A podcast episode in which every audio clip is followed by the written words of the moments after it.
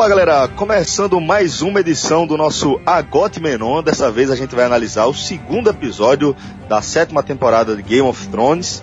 Eu sou Shigami, estou aqui com o maestro Cássio Zirpoli e também com Fred Figueroa.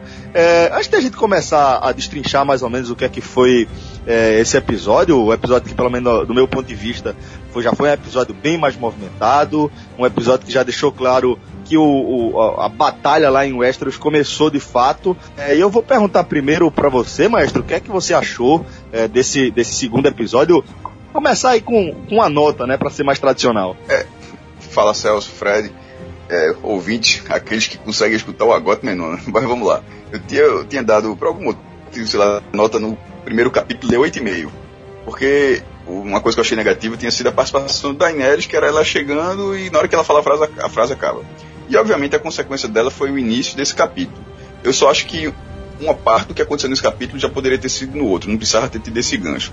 Tanto é que a participação dela acaba sendo muito interessante nesse capítulo e, e ele vai, e ele fica muito bom até o final, no, juntando to, é, todos os núcleos do, da, da, história. Eu dei 8,5 no primeiro capítulo dessa temporada, dou 9,5 para esse. E detalhe, eu tô, nove, eu tô dando 9,5 nesse, não é porque vi nada que faltou algo, não. É porque eu tô na expectativa de dar um 10 nos próximos. Porque esse, eu achei esse capítulo sensacional, velho. Assim, ação, bem feito, diálogos, é, a variedade de, de, de, de, de histórias, de tramas que, que apareceram, foi muito bom mesmo.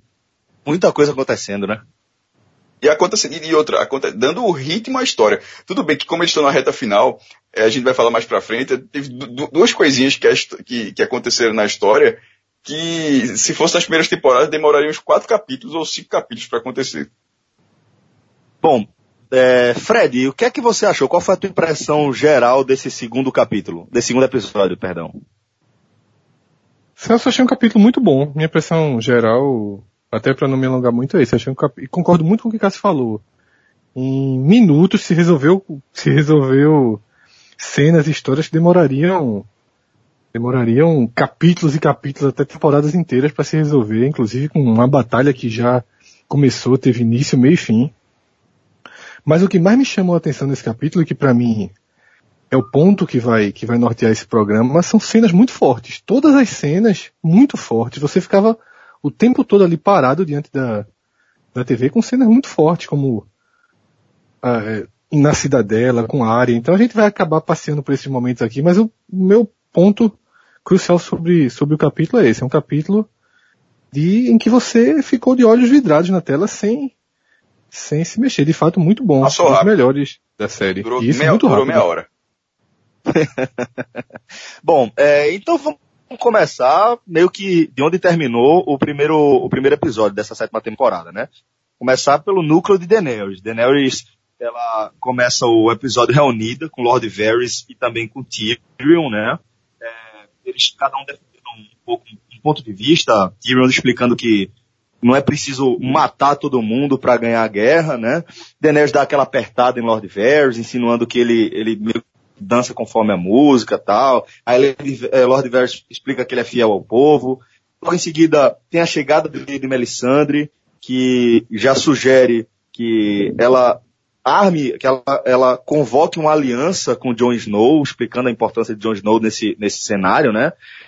É, em seguida, já, já rola aquela convocação, já a parte da estratégia da batalha, né? É quando ela está conversando com Lady Greyjoy, com Arya Sandy, né? Que é aquela mulher de, mulher de Oberyn, né? A de Dorne. É, Leolena também está lá, né? E, e é, é explica, na verdade, através de Tyrion, que eles vão cercar Porto Real e vão não vão necessariamente atacar, vão impedir a chegada de suprimentos, tal e etc. E que é, os Imaculados, enquanto está rolando o cerco de, de, de, Porto Real, os Imaculados vão tomar o rochedo Casterly, né? A, a, o castelo lá dos Lannister. E aí todos concordam com, com o plano, né? Depois tem aquela conversa de Daenerys com Lady Olena, é, garantindo que ela vai fazer se pagar. Então queria começar com essa análise do que é que vocês acharam desse núcleo de, de Daenerys que, como vocês falaram, já deu uma acelerada muito grande. Né? A gente viu que já saltou, é, como se fosse talvez semanas, ou não sei exatamente que período seria. Olha, é, primeiro só fazer uma rápida correção, que Lady Greyjoy é tudo que ela não é. Yara é uma guerreira da va, valente va, das maiores ali, viu? Então, assim, não sei nem se ela costuma ser tratada dessa forma. Mas é eu entendi a referência que... É, episódio, eu tô né? brincando, mas eu tô querendo dizer que mas eu tô querendo dizer que ela mesma a postura dela é uma postura de líder de total. De, de, de, uma lei pode ser líder, claro, não é isso que eu tô querendo dizer, não. Mas assim, dentro desse universo da, do, de Game of Thrones, que ela é uma, é, um, é uma rainha lá das Ilhas de Ferro, que no caso, por causa do, do, do entreveiro lá com o Euron, ficou nessa dividida. Esse, esse, como eu estava dizendo em relação à, à história de Daenerys, uma parte disso já poderia ter acontecido no capítulo passado. E essa discussão foi muito boa na Pedra do Dragão, que aquela mesa está formada ali há, há muito tempo, pela família dela, aquele mapa inteiro de Westeros. E a, a, daquilo ali, a postura de Olena foi mais para ter um contraponto para algum atrito com, deixar um, algum atrito possível com, com anão. Então, eu achei até besta, achei, dentro, de, dentro de toda a trama, assim, esse texto eu achei até previsível. Agora, um que eu achei bom porque depois de você ver vários anos da série e, e em uma hora para outra ser a figura mais confiável, o Vares, por exemplo, merecia essa chegada que Daenerys deu nele. Porque é, ela, a leitura que ela tem dele é exatamente a leitura que eu acho que o espectador tem. Dizer, ah, meu irmão, esse cara, em vários momentos você começa a dar alguma confiança para ele, que você vê realmente que ele tem um interesse, você tenta avaliar como interesse bom, mas ao mesmo tempo, ele é um cara que, como ela mesma, ela descreveu muito bem, é um cara que sempre que pôde trocar de lado, trocou. E naquele momento assim, que momento ela, ela, ela, ela ele poderia trocar? Então ela deixou muito claro para ele que vai, que tá dando um, um, voto de confiança nele, como vinha dando até agora, mas que tá deixando, deixando bem claro que não tava se fazendo de doida não. Que dizia, que se ela levar a butada, o homem vai, o homem vai queimar. E a resposta dele, inclusive, é muito boa, né? Que nada que diferente que, ela, que ele poderia esperar da, da, da mãe dos dragões. Então, esse diálogo eu achei muito bom ao contrário do, do diálogo com, com a Olena. Fred, e o que é que você achou dessa, desse núcleo de Daenerys? O que é que te chamou a atenção naquela, na, em toda aquela trama pré-guerra? Celso, é, teve uma a parte em que a mão dela, né, que é, que é o anão, traça a estratégia da guerra, né, e ele usa o seguinte argumento, que é, se a gente entrar em Porto Real, com os exércitos estrangeiros, a gente não vai ter o apoio da população. E essa visão dele é uma visão política que não por coincidência é exatamente a mesma que seus irmãos estão tendo lá em Porto Real para tentar convencer, é um, um, tema que a gente vai conversar daqui a pouquinho, para tentar convencer os lords a apoiarem eles nessa batalha. Por quê? Qual é o argumento que se usa? Eles o Daenerys está trazendo exércitos estrangeiros, exércitos de, de que eles em tese não podem confiar, que vai completamente contra o leque de, de, de confiança dos lords. Então, tanto tanto a cúpula em Porto Real quanto o anão trabalhando para Daenerys, eles têm a mesma visão sobre os exércitos que Daenerys conseguiu trazer do outro lado do mar. Então, essa, essa, essa visão dele, para mim, é uma parte política bem importante da série, que mostra o quanto a série é bem amarrada, porque eles têm a mesma criação, eles têm a mesma cultura, eles têm a mesma visão, os três irmãos Lannister. Então, de um lado, Jaime e Cersei estão tentando usar a seu favor, criando medo em relação a Daenerys, aos exércitos estrangeiros, ao histórico do pai dela, e do lado de cá, o anão está fazendo o possível para que Daenerys, quando chegar a Porto Real, chegue sem ser vista como uma invasora. Chegue com apoio de exército que eles conhecem. E acho que é uma estratégia politicamente correta, mas enquanto estratégia de guerra, não sei se, se era ideal. Mas eu considerei toda a cena e, todo, e toda essa junção bem interessante. E também há um outro ponto aí que é, é naquela conversa que Cássio disse que não foi tão, que ele não gosta tanto, é uma sinalização de uma Daenerys que passará a conviver com muita gente ao redor dela, com muita gente fazendo política ao redor dela, Isso vai testar bastante a capacidade dela de liderança, né? Porque até aqui ela vem com a capacidade de liderança inquestionável. E tem uma frase muito boa que ela usa, que é a frase de se eu estiver indo contra o povo, eu peço que você me avise antes de me trair, né? Ao invés de me trair. E logo depois ela parte para cima e diz que se ele trair, ela vai queimá-lo vivo, né? Mas eu acho que é uma cena bem importante, uma cena muito política. E esse lado político de Game of Thrones, pelo menos para mim, sempre foi desde cedo o lado que, que mais me atrai na série. Dos melhores. Dos melhores. Os diálogos sempre foram muito interessantes. Ó, é, sobre essa parte da estratégia de guerra que Fred destacou, eu acho interessante. Eu gostei da visão de Tyrion. Eu acho que é muito interessante você. A gente tem que lembrar que Porto Real é a sede do reino, né? Que é um lugar absolutamente fortalecido, muralhas por todas as partes. E eu achei muito interessante essa visão de Tyrion de que é importante você ir minando aos pouquinhos. Você não precisa tentar invadir logo de cara, como, sei lá, orcs tentando invadir, é, sei lá, aquele castelo agora que me, me, me fugiu do, do, segundo Senhor dos Anéis, né? É, você não precisa chegar lá e, e, meter o peito na muralha. E ele explica, bom, aqui é uma batalha e a gente vai vencendo ela aos pouquinhos. Eu acho que é interessante essa estratégia aí, é uma estratégia clássica de você minar a entrada de suprimentos para a cidade, porque você passa a promover revoltas internas, o povo vai ficar revoltado com o governo, porque eles estão sem o básico, né? Vai, vai deixar de, de, chegar o básico, né? Eles lembram que Lady Olena, ela, ela tem é, os grãos e etc. É por, é, é por lá que chega a comida. Ao mesmo tempo que ele vai enfraquecer e isso é, é, é forte, é, é, é assim, um, tem um peso muito grande para a moral, que é o, a ideia de eles invadirem Rocher do Casterly. Então, eu achei interessante a estratégia de tiro, eu achei bem inteligente, sim. Vocês têm algo mais a acrescentar sobre esse núcleo, Fred ou Cássio? Sobre é, Rocher do Casterly, a, a, fica a curiosidade sobre como é, né? Eu não lembro de ter aparecido na série, não. É, se já apareceu, eu, realmente aqui, por exemplo, a Cidadela foi um local comentado durante muito, muito tempo. E só quando ela apareceu no mapinha da abertura, só agora, toda vez é uma cidade que aparece na trama, aí vira, entra na abertura também, naquelas coisas mecanizadas se transformando. E só ali você viu mais ou menos onde funciona a cidadela, né? Onde se formam os mestres. Outro, outro lugar que demorou muito a aparecer é Valíria, que é lá em Essos, do outro lado, mas você achava que era nós, negócio lá no sul. Pra quem não tem muito acesso ao mapa. E, e Roxane por mais que seja ali do lado oeste de Westeros, é, ou seja, Porto Real está no, no, litoral leste, Castro Rock lá do outro lado, mas nunca apareceu. E ia ser um lugar considerado muito rico, onde, onde vive de ouro, mas já sem ouro, né? Como o próprio Tywin falou antes de, de, de morrer.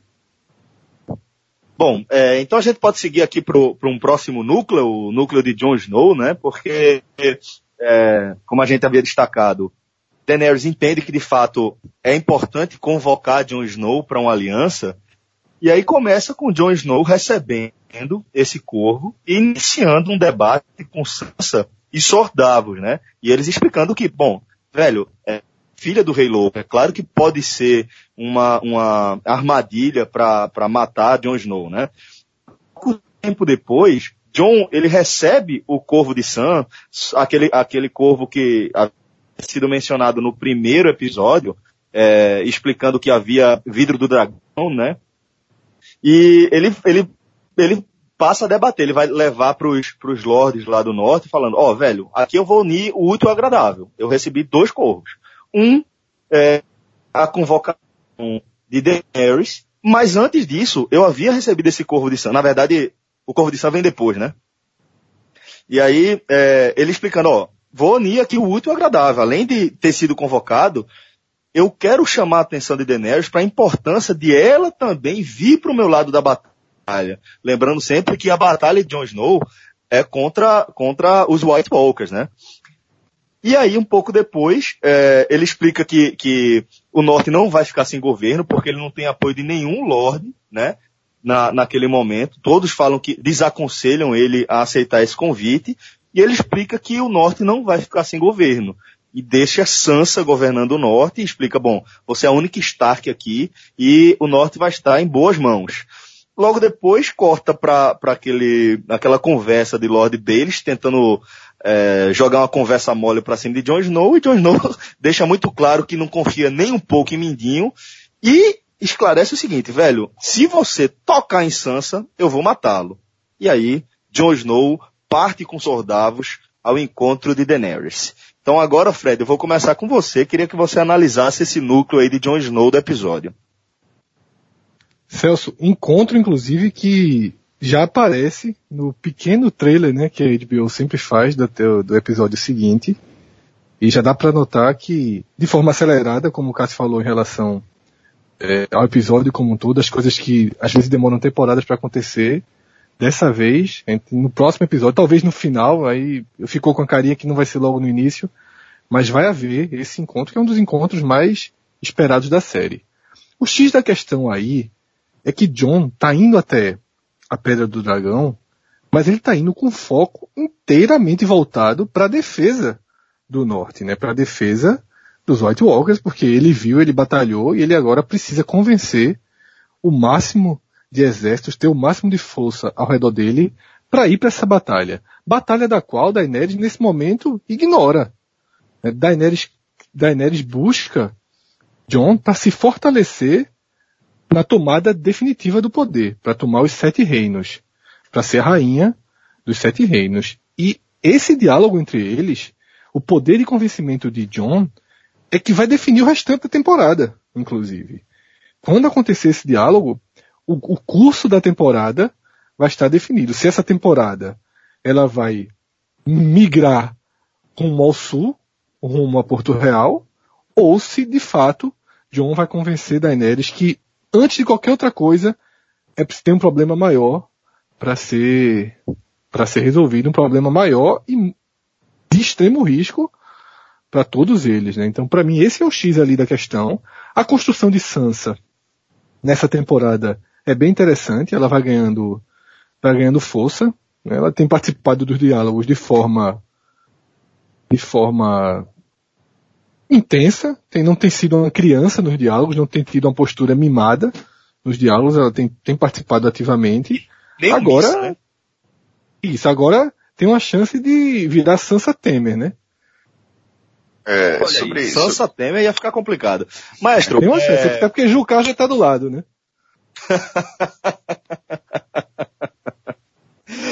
Maestro, teve outro detalhe que eu achei interessante também, é, e que eu acabei esquecendo de, de, mencionar no bloco de Jon Snow, é que ele, ele lembra aos, aos lords, né, do norte, que ela tem dragões, e que dragões devem ser muito úteis na luta contra os White Walkers lá, os homens de gelo, né? Veja, nessa, a sua descrição de, de, desse capítulo, foi, desse, dessa, desse, desse núcleo, que era chegando o corvo de Sam, lá da cidadela, depois chegando o corvo de Daenerys, lá de Pedra do Dragão, isso tudo sendo enviado lá para o Winterfell. Meu amigo, a, a, assim, tudo bem que existe pombo correio, né? mas é, essa solução de, de George Martin assim, facilitou a história para ele. Meu amigo, ele criou celular. Porque, assim, a, a, comunicação é muito rápida, pô. Assim, a, chega a ser até interessante, porque como se, se não existisse essa história jamais andaria, né? Ele recebeu o pombo, daqui a pouco chega outro, ó, pronto, vamos fazer isso aqui.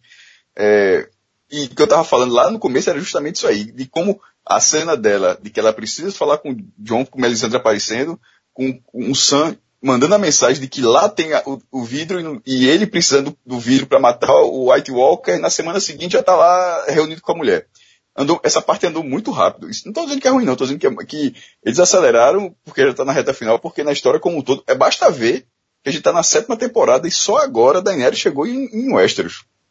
Pra, é, essa, a, claro que ela, aconteceu muita coisa com ela, mas ela teve algumas chances de voltar, algumas coisas poderiam ter sido mais rápidas. E se você for comparar com isso aí, é, nesse, nessa decisão dele, ele inclusive fala que ele não tem, nunca teve a pretensão de ser rei, que a briga, como vocês falaram muito bem, a briga dele sempre foi, foi outra. É, e, de Dain, e de Daenerys, uma, uma mulher que, te, que, cuida de três dragões e que já teve experiência com, com coisas sobrenaturais, de magia, é, lá com jeito de achar. E, não, não por acaso, por isso que ela aceitou a entrada de Melisandre. ela, a tendência é que ela acredite que existe esses White Walkers. Ela, ela, não, ela não pode ter o direito de dizer que isso não existe não, que isso é coisa, que isso é inventa, invenção não, porque ela é completamente, o núcleo dela é o mais, junto com o Jon Snow também, claro, daqueles que é mais cercado pela, pelas coisas de fantasia que, é, dentro dessa série. Fantasia, mas que nesse universo são coisas reais. Então, assim, acredito que ela vá, não faria sentido se ela, se ela não acreditasse nele.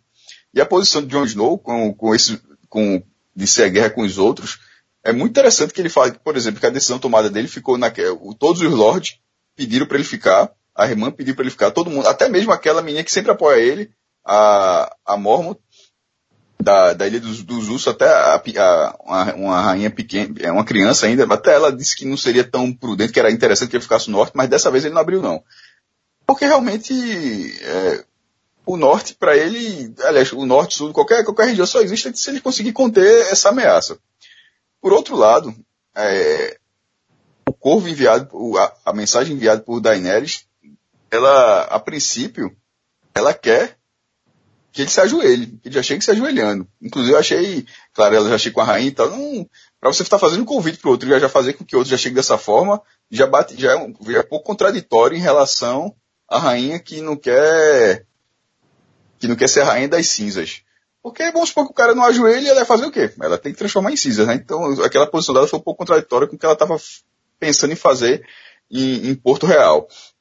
É, ela, ela, se ela encampasse logo essa briga, inclusive não acho, eu até coloquei no Twitter assim que a tendência é a história é crônica de Gelo e Fogo, né? Que Gelo seria John, Fogo Daenerys, entre várias outras interpretações.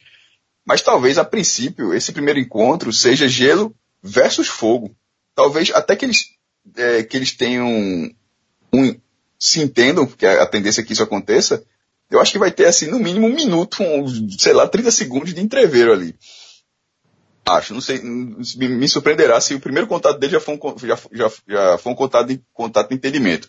Por mais que para o mundo, o mundo desse universo, o, o essencial é que tenha esse entendimento, né? De, de ele conseguir todo o armamento e, sobre, e sobretudo os três dragões para ajudar contra o Rei da Noite. O que, Celso, aí, Cássio. Ah, pois não, pode falar. Celso, só um segundo. A partir do que Cássio falou, eu reforço algo que foi a minha percepção de Daenerys nesse episódio. Eu achei a Daenerys meio bipolar, sabe? A Daenerys um pouquinho perdida. Meio cega pelo poder. Essa, essa, essa, essa fala de Cássio é muito forte. Em que ela quer que John já chegue se ajoelhando. É no tipo de, ela tem aquela conversa toda, e depois com o eunuco, né? E depois ela, ela ameaça ele brutalmente. Então, eu, eu percebo que esse episódio lançou alguns questionamentos na capacidade de Daenerys de diálogo e liderança, porque agora o jogo é outro também, né? Ela está chegando num lugar em que há uma resistência, haverá uma resistência mais forte por N motivos. Lógico que ela tem a maior força bélica em mãos, né? Só ter três dragões já resolve 80% dos problemas. Mas eu acho que esse questionamento, ele foi criado intencionalmente no roteiro dessa, dessa segunda episódio. Fred, uma, uma questão sobre isso, por exemplo. É, os dois, esses dois têm muitos fãs, assim, de você achar que são dois, é, Daenerys e Jon, eles correm por um caminho ordeiro, um caminho, ter o caminho correto. Mas é impossível, se você, se você seguir essa linha, que não, que não ocorra o atrito. Porque se John é o rei do norte, como separação, como uma região autônoma, e ela é a rainha dos sete reinos e não abre mão disso, não tem como não, não tem como não haver um choque de interesses aí entre os dois. Então, em algum momento, porque não, não existe meu termo, ou vai ter, ou, ou o Westeros vai ser dividido, ou o Westeros vai ficar continuar unificado. Seja qual for esse lado, um dos dois, um dos dois vai sair perdendo. Então, em algum momento nessa história, George Martin é, já deve ter passado para os produtores, né? Porque o livro nem saiu ainda. Os produtores, em algum momento, eles vão ter que fazer um escolha ou morre. E, e, geralmente Game of Thrones é bem isso mesmo. Morre, né? é. é morre ou morre em Game of Thrones? É, ou morre ou, ou morre. morre ou mata, no caso, né? Exatamente. Ó, é, aí agora a gente vai ali pro, pro meio do caminho, né? Entre Porto Real e Winterfell, né? A gente tá falando aí de, de Arya Stark, e ela encontra hot pie, né? Torta quente, né? Acho, acho essa tradução ao pé da letra acho sensacional. Então, a área encontra lá torta quente e descobre através dele que os Bolton não estão mais dominando ou governando é, o Interfell, né? Que teve essa batalha com Jon Snow e que Jon Snow agora é o rei do norte. E aí ela fica naquele um breve impasse na saída e fala, bom, vou voltar para casa, vou voltar para o Interfell e encontrar meu irmão. E aí no meio do caminho ela ela tá, tá se alimentando ali e tal com o cavalo dela e de repente ela é cercada por lobos e chega um lobo gigante e ela, é, em princípio, acha que é Nymeria, Niméria, né? É, o, o, a loba dela, que, que é, ela, ela mandou a loba fugir quando ela estava perto de morrer ali, e, e ela fica, na verdade, fica no ar, fica aquele impasse, porque o, o, aquele lobo gigante lá baixa um pouquinho a bola, em princípio ia atacar, estava rosnando para ela, ela tenta se aproximar, o lobo vai embora depois dela convidá-lo a seguir com ela para um Interfell. E aí ficou a dúvida, né? E acho que é uma das grandes dúvidas desse episódio, se de fato aquele lobo gigante é a Emília. E aí eu queria saber o que é que você achou, mestre. Eu acho que é. Ah, embora ela diga, ela afirme que que não é. Mas, primeiro, um indício. O lobo se parece com dela, visualmente, não por acaso ela achou que fosse, em, tese. Segundo, é um lobo gigante que na, em, todo, em, em, toda a história até hoje é, raro, é algo raro de acontecer. Não por acaso a matilha, é, todos os outros animais ali eram menores. Ela, só existia um lobo gigante na cena. Todos os outros eram lobo de tamanho normal. Então o fato de ser um lobo gigante é um indício para ser Niméria, um estudinho, e, assim, mas ela disse que não é. Porém, pode ter sido porque passado tanto tempo, e, e é até difícil precisar, é, de, quando ela foi embora até agora, quanto tempo se passou, porque varia muito, né? Tipo, ela era, como ela era uma criança, ela era uma criança, aí, aí cresceu na série, mas no livro, no livro não saberia, eu não saberia dizer se isso foi dois anos, cinco anos, não, não sei quanto tempo, é, por exemplo, o Bran, o Bran era um pirraia quando foi lá para cima, é, e hoje o cara volta um, um, adolescente. Mas aí é porque ele estava já no final da, é, da, da, infância, então é mais uma questão de evolução mesmo, não da história. A história não precisa evoluir no ritmo que ele cresceu ali, né? Então no caso dela, do, do, do animal, por, por ter passado tanto tempo longe dele, eu acho que quando ela diz que não é ela, é porque já não é mais a Niméria que ela cuidava, que, que tinha toda uma relação de cumplicidade com ela. Ele voltou a ser um animal completamente selvagem, é, lider, liderando, liderando ali todos os outros, os outros lobos. Então, talvez nesse primeiro momento, talvez não seja a Niméria, mas para mostrar e não ser e de repente na, na, cena seguinte aparecer outra lobo e dizer que é Niméria, sei lá, acharia meio desnecessário. Pra que ter uma cena dizer que não é o lobo e de repente não aconteceu nada, ninguém morreu ali nem nada, depois anda e finalmente aparece Niméria? Talvez não seja mais por esse sentido. E depois, esse lobo em algum momento você já sabe que esse, esse lobo gigante lidera outro, vários outros lobos e de repente se já deixou claro que em algum momento que a área tiver em perigo, de repente esses lobos podem aparecer porque Niméria estaria, creio eu, já, já farejou ela, já estaria no, cercando ela, fazendo a segurança dela à distância. Ô Cássio, é, esse argumento que você usou do roteiro, eu acho que ele é o argumento mais forte, que de fato talvez perca um pouco de sentido ser um lobo diferente, se a gente falando a história, roteiro. Agora, se não for Niméria, aí eu já acho que se não tiver uma explicação lógica para o lobo não ter seguido com ela, eu já acho uma falha, porque uma falha de roteiro, vou colocar dessa forma, porque é, apesar de ter passado alguns anos, um lobo, um cachorro, não esqueceria o seu dono, é, aquela, aquela figura com quem ela teve tanta intimidade, com quem ela teve tanta afinidade, não esqueceria apesar de passar de meses ou anos. A gente sabe que isso normalmente não acontece. Então, é, se não tiver uma explicação para o Lobo não ter seguido, se de, de fato, e não ter seguido com ela, aí eu já acho que tem um, um, um, buraquinho no roteiro. Agora eu queria também a opinião de Fred. Você, você acha que é Animério ou que não é, Fred? Celso, eu acho que é. Acho que eu, inclusive essa, esse argumento de Castro Roteiro é decisivo para que eles gastariam uma fortuna para criar o lobo gigante. Né? Porque a gente já comentou isso, esse lobos gigantes, dragões gastam, gastam uma fortuna no investimento da série. Se não fosse ela, né? Só para criar um, um, um anticlímax. Porém, eu acho que vale, nesse seu argumento do, de que um animal, com um cachorro, um lobo, jamais esqueceria seu dono, além de ter, terem passado muitos anos, eu acho fundamental é, lembrar de como foi a despedida. Que foi ela jogando Verdade. pedra nele. Foi agredindo ele. Né, ela. Enxotando ele, é, agredindo ela, enxotando, fazendo o possível para que, para que a loba tivesse medo dela e fosse embora. Então, a última memória, e aí também, vamos lá, a loba também não tá, não tá entendendo que o fato dela ter mordido aquele menino, que aquele menino é um rei, e que ela seria sacrificada por isso. Para a loba, o que aconteceu foi, a dona dela que ela amava, agrediu ela. E ela precisou ir embora, viver sua vida. Então, a última memória que ela tem do, diária é uma memória de violência contra ela. Tá? Então, não sei se haveria redenção.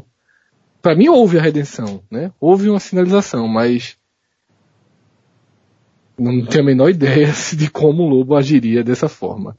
E aí a única coisa que eu quero acrescentar aqui é que desde aquele encontro diária com os soldados Lannister, e vocês apontaram isso no, no nosso primeiro Agot Menon, parece que a série vem humanizando a área novamente, né?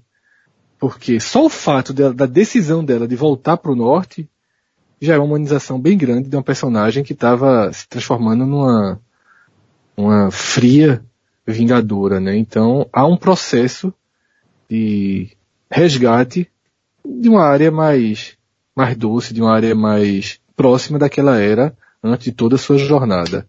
Mas acredito que não deve demorar muito para que esse reencontro ele, ele aconteça de fato não. Pode ser em algum momento de perigo, né? Porque Game of Thrones também gosta, tem um pouquinho essa característica. No momento de extremo perigo, no momento em que tudo está perdido, aparece um, um salvador e talvez isso aconteça nessa jornada de volta para casa diária.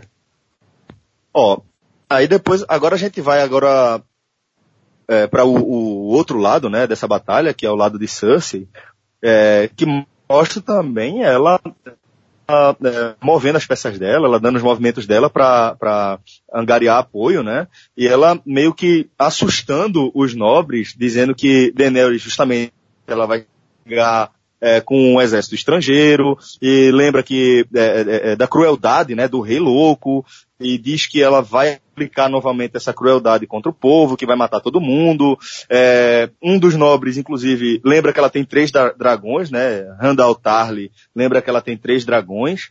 É, depois, Jaime tenta convencer justamente Randall Tarly a se aliar a, a, aos Lannister contra Olena Tyrell, Olena Tyrell, né?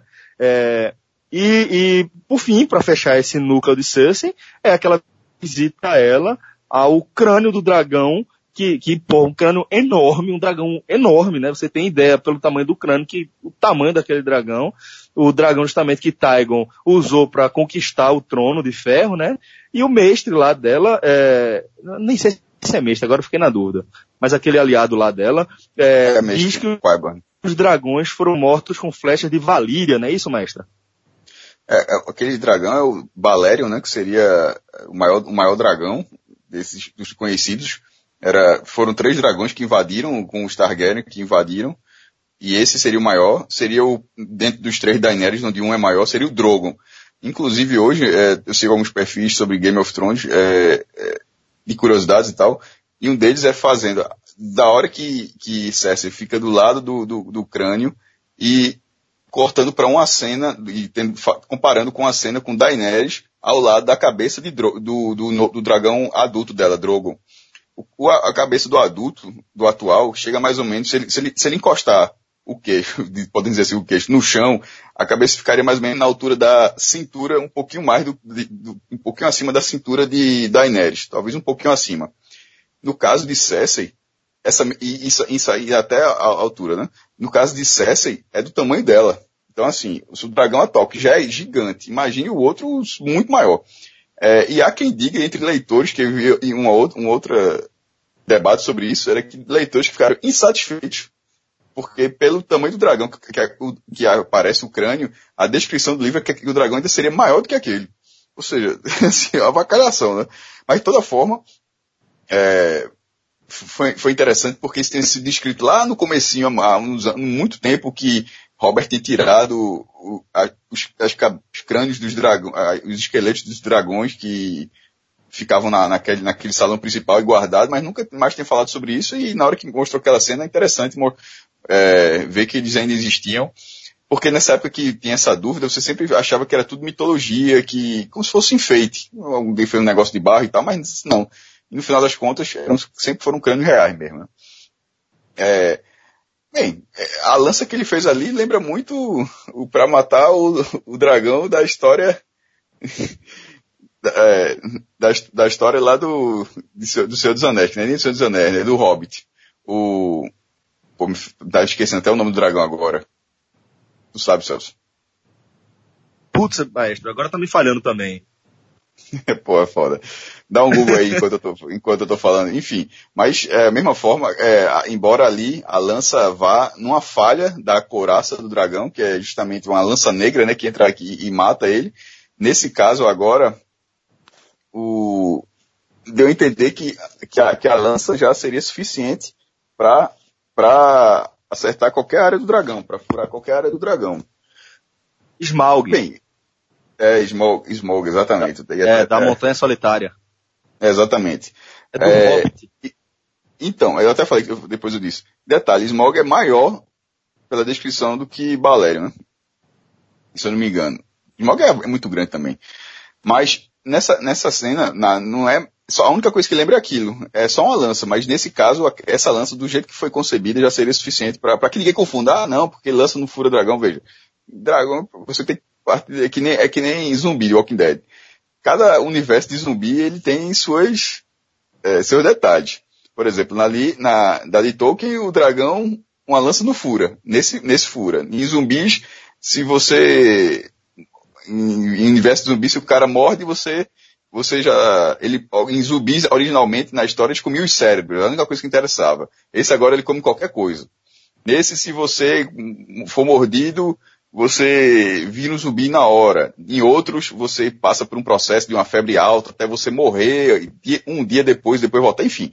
Cada autor criou, pega uma ideia e a partir dessa ideia constrói vários momentos, como é esse caso do dragão.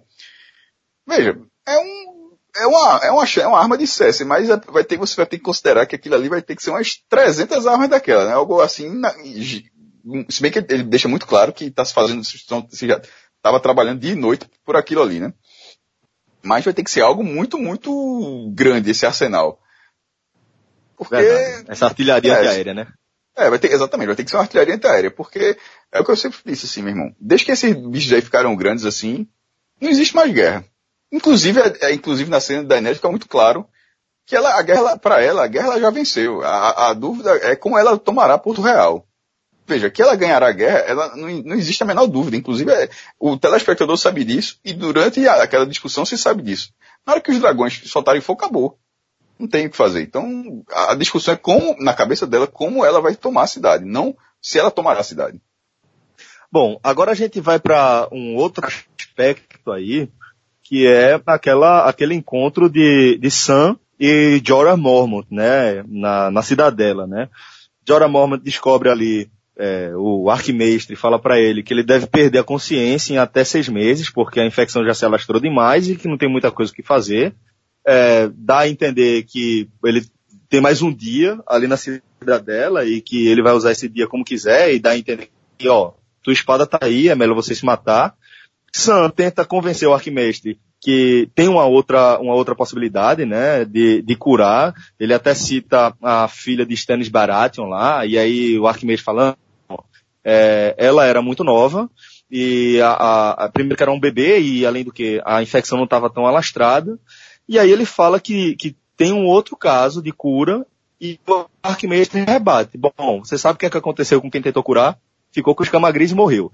Só que, é, de noite, antes de, de Jora tomar a decisão dele, que vai se matar, né? Ele, ele tá escrevendo uma carta lá para Daenerys se justificando. É, só que aí Sam chega e fala, ó, você não vai morrer hoje não, e explica que conheceu o pai dele, inclusive o Black Castle, né? E que por conta disso ele vai fazer de tudo para salvá-lo. É, Fred, queria a tua impressão aí sobre aquela cena, o que é que você achou daquilo ali?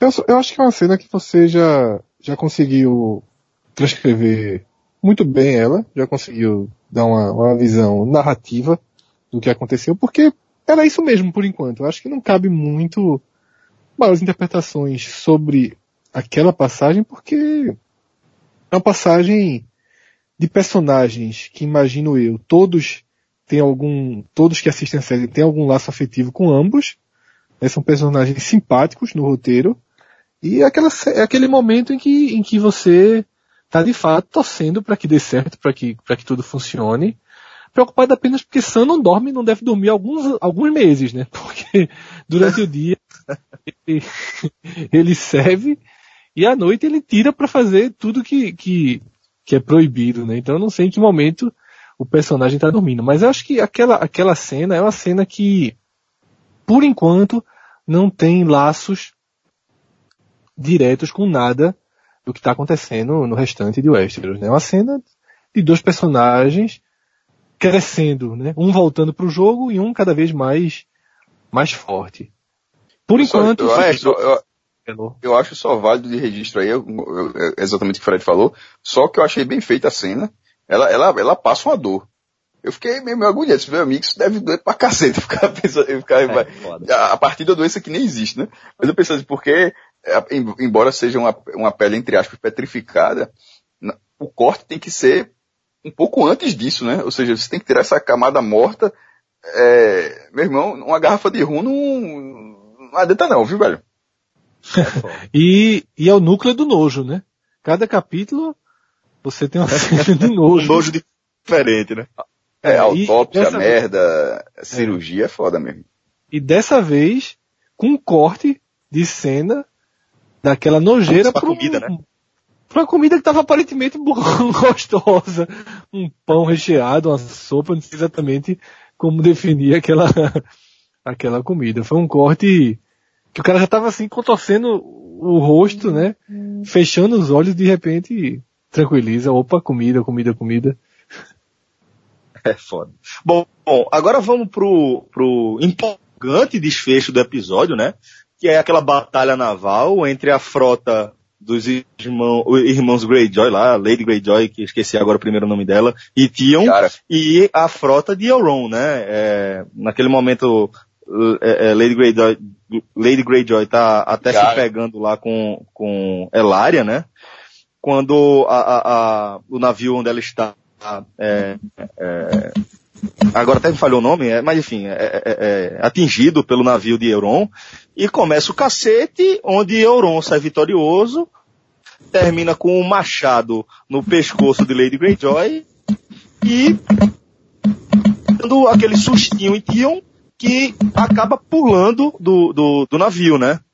Então, maestro, eu queria é, saber o que é que você achou daquela, daquela batalha. Bem, eu tava falando, eu acho que tava só com fone. É, é Yara o nome da, da personagem, da, da Greyjoy. Obrigado. Que, e, e, eu achei muito bem feita, muito bem feita a cena. Claro, veja, não dava pra, teve, ah, foi uma batalha naval, mas que durou poucos minutos. Eu digo, meu amigo, com aquela, com aquela qualidade técnica que foi feita, de efeitos visuais, se, quanto mais tempo aquilo demorasse, é óbvio que mais caro seria você considerar que aquilo ali estava em televisão ainda, você não tá, aquilo para mim foi uma batalha de cinema aquilo ali. Você imagina aquilo ali, é, porque poderia ser mal feita mesmo com aquele tempo. Foi muito, foi, foi, eu tô falando em relação ao choque dos barcos, as partes mais externas, sem ser só as lutas que você pode dar um plano mais fechado, mas foi, meu amigo, se você tivesse vendo, vendo na tela grande, não seria muito diferente daquilo não. Poderia ser, durar, poderia durar mais. Então, primeiro ponto é esse. Achei uma qualidade técnica excepcional. Isso foi, me fez subir a nota. Inclusive, até, ela, até como esse capítulo termina muito alto, você acaba sendo dando empolgado para achar que ele foi ainda melhor. É, as lutas foram boas. As serpentes de areia morre, é, das três morreram duas. Sobrou, inclusive, a mais bonita, que já teve até uma cena de nudez, que ela, para mim, é uma das, uma das atrizes mais bonitas de toda, de toda essa série. Aqui, em tese, sobreviveu, né, junto com a mãe. Mas acho que foram levadas mesmo, né? Porque o presente mesmo seria a Elaria. Mas acho que ter a filha do lado um, é aumento presente. É, eu não acho que foi trairagem Tion, não. Inclusive virou muito meme, né? A galera deu o corte dele na dúvida e o segundo corte da foto ele pulando naquele mar, que era tipo, chegou a segunda-feira, o cara, o cara voando. É, é, um, é um festival de meme que aquela cena é, pode fazer. Mas a dúvida ali, veja, porque a quantidade de, de, de coisas terríveis que ele estava vendo naquele instante, é, ele é um cara que ficou muito perturbado. Pô. O cara é, foi, foi, foi capado, depois de ser capado, continuou sendo torturado. Pela, a vida do cara virou um inferno, embora naquele momento ele passou, é um, é um personagem que passou por construções de todos os níveis em Game of Thrones. E aí começou, era um, era um escudeiro que na verdade ele era meio que um refém. Prisioneiro. um prisioneiro. Não, mas ele, mas ele virou um escudeiro do, do Stark, mas era um, não era um, um escudeiro. Ele era um prisioneiro de família, de uma, de uma, de uma política de família de que quando você perde a guerra, você dá um, um, o seu filho mais novo, porque para o outro tomar conta, porque você sabe que o cara, se você fizer uma merda, o cara mata seu filho. É mais ou menos essa a lógica de o cara, de o cara que ganhou da sua guerra cuidar do seu filho. É, para que você, um vassalo, não, continue sendo vassalo, porque se você deixar de ser, o cara vai lá e mata seu filho. É, aí depois o cara trai, enfim, a história é como todo mundo sabe, meu irmão. Ele é o cara perturbado e essa aquela fase dele ali voltou eu acho que durou muito para o, o, período de consciência que ele estava tendo, que foi, inclusive nem, nem, foi tanto tempo, foi, foi mais quando ele salva a Sansa e vai atrás da irmã, porque eu achei bem compreensível aquela reação dele. Por outro lado, depois eu vi a reapresentação do capítulo e no finalzinho eu fiquei prestando atenção, eu fiquei prestando atenção em, é, na, na Yara, que cai até uma lágrima dela e tal, e ela hum, não, pode ter sido só uma interpretação minha, muito minha, ou eu, eu, eu querendo isso. É, que, que, que, tivesse sido isso. Ela meio que ela dá um, um, um a, feição dela meio que acha, acha, que o irmão tem que ter feito aquilo mesmo. Porque veja, ela, ela tá com a faca, ela tá com um machado no pescoço, não tinha um maluco, uma, uma, guerra já perdida e tem um irmão.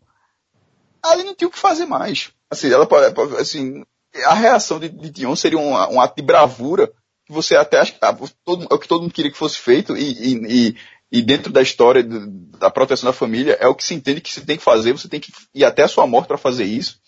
Mas naquele momento era só para justificar isso, porque ele não, ele não, ele não venceria, ele não salvaria a irmã. Se de, de repente se desse mais um passo, o cara degolava a irmã. Se ele fosse para cima, ele podia até matar o Euron, mas a irmã poderia morrer do mesmo jeito e depois ele morreria. Ele não venceria aquilo. E pela reação da irmã dela, eu vi, eu vi uma reação mínima de compreensão de que, tipo, faça isso, porque enquanto você ficar solto, existe, vai, vai existir o contraponto do Greyjoy. Porque se, se morre ali, se morre ele, morre a irmã, acabou. O Euron, que para mim roubou, se a gente disse no, no episódio anterior, de que é, foi episódio de, de, de área, esse foi o cara, meu irmão. Porque o cara é um insano, o cara entrou rindo, porra, na, na guerra. Primeira guerra foi bem feita, o cara ganhou a guerra, o cara matou as serpentes de areia, que são descritas como, como guerreiras, é, acho que é a serpente de areia, acho que a expressão é essa mesmo, que são descritas como guerreiras muito técnicas, muito, muito, é, temíveis, uma né? feroz, temíveis, ferocidade muito grande, e que já tinham mostrado isso, embora não num grau de, de dificuldade tão grande quanto foi esse agora. Mataram, por exemplo, o príncipe, eles não tiveram o menor pudor de matar um primo, que era o príncipe herdeiro lá de Dorne, e tinham vencido já outra guerra contra homens de um exército muito forte. Nesse, o cara matou duas. Ele, o Euron, matou duas. Não foi a guerra dele, não. O cara, ele continuou matando gente, gente, e na hora que mirou as duas, ele matou duas. E os, os outros soldados dele lá conseguiram pegar as outras duas.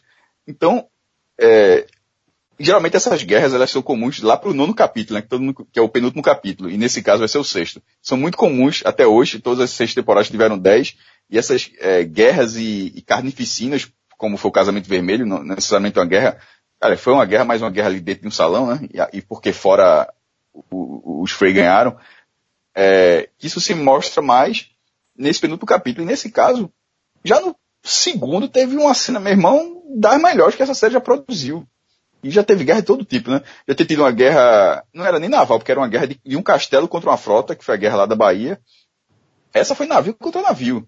Já teve tido navio contra dragão lá na Baía do, do, do, dos Escravos, que agora é Baía dos Dragões. Deixou pontos abertos, o, o, Euron botou, botou pra fuder, meu irmão. Assim, sem, sem botar, usa outra palavra, a expressão é essa. É, o cara foi, o cara foi lá, falou pra Cessa e, e arrumou dois presentes, porque detalhe, esses presentes para Cersei são valiosíssimos. Foi a Lária, a, a, a mentora da morte da, da filha de Micela.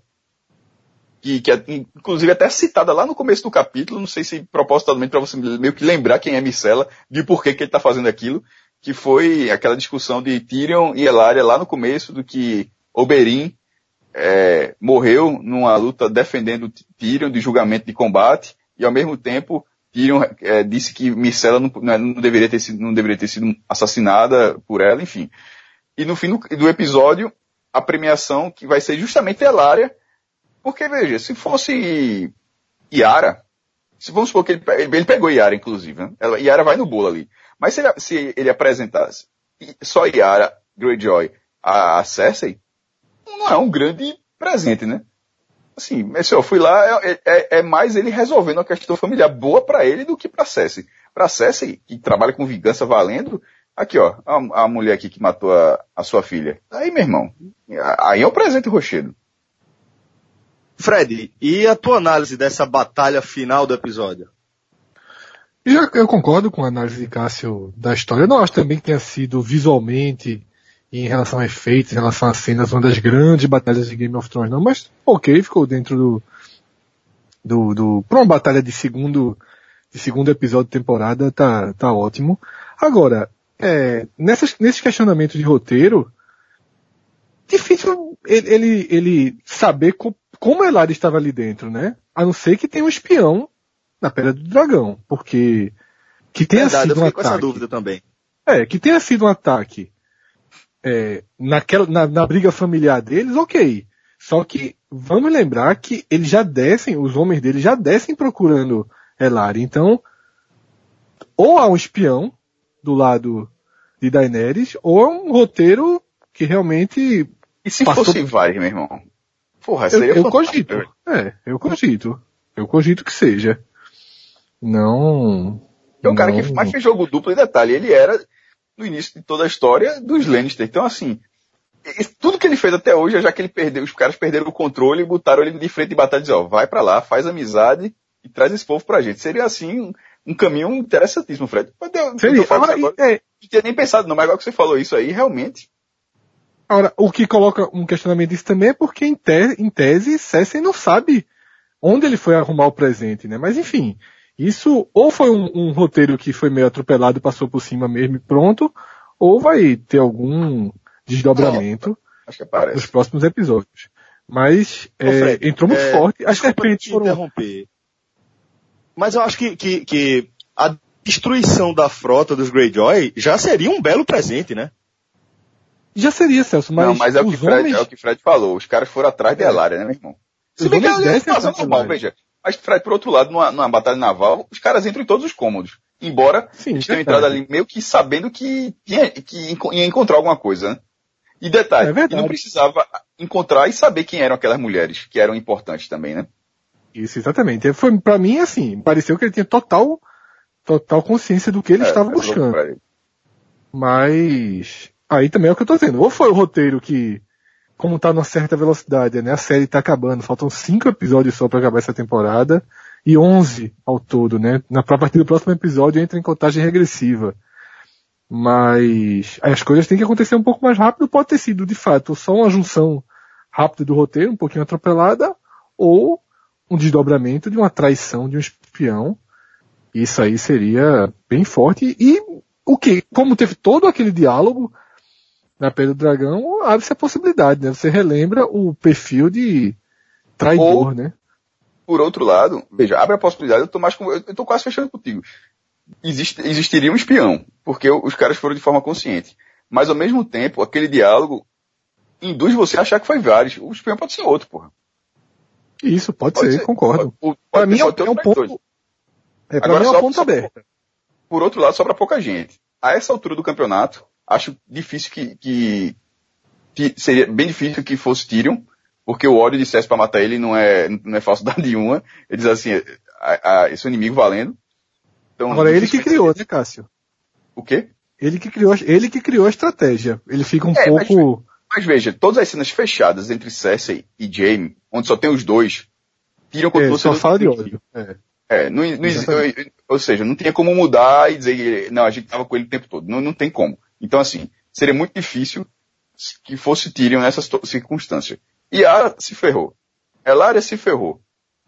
Olena é, não se ferrou. Porém, ao mesmo tempo, não faria menos, menos sentido ainda de que, se, que se, fosse Olena. Eu tô vendo que é que tava na sala. É. Missandei e o Verme Cinzento, não. Veja, em tese, mesmo, que tava na sala, sabendo daqueles, daqueles tempos, só faltou uma pessoa, só, só, só sobrou vários mesmo. É, e, ou, tem algum outro? Não. Tá entre os dois mesmo. É. Os outros não faz, não faz, veja, para mim só tá válido, porque Tyrion não faz sentido nenhum ele trair. Agora, seria uma, seria uma artimanha do anão fantástica, né? É, por sinal, só que eu já falou de Missandei, deixar o registro que a participação dela foi é, muito boa. Mas o Verme Cinzento também, ele fez o que podia. É verdade. Bom, é, vocês têm algo mais antes de a gente fechar esse nosso Agatha Menon? vou só dar um spoiler aqui, se prepara pro textão. Vai ter textão. Vai ter textão, é? Vai, mas tudo bem. Pode, então é isso aí, galera. Um forte abraço a todos. Valeu, Fred. Valeu, maestro. Valeu. Abraço. Até a próxima, galera. Valeu. Tchau, tchau.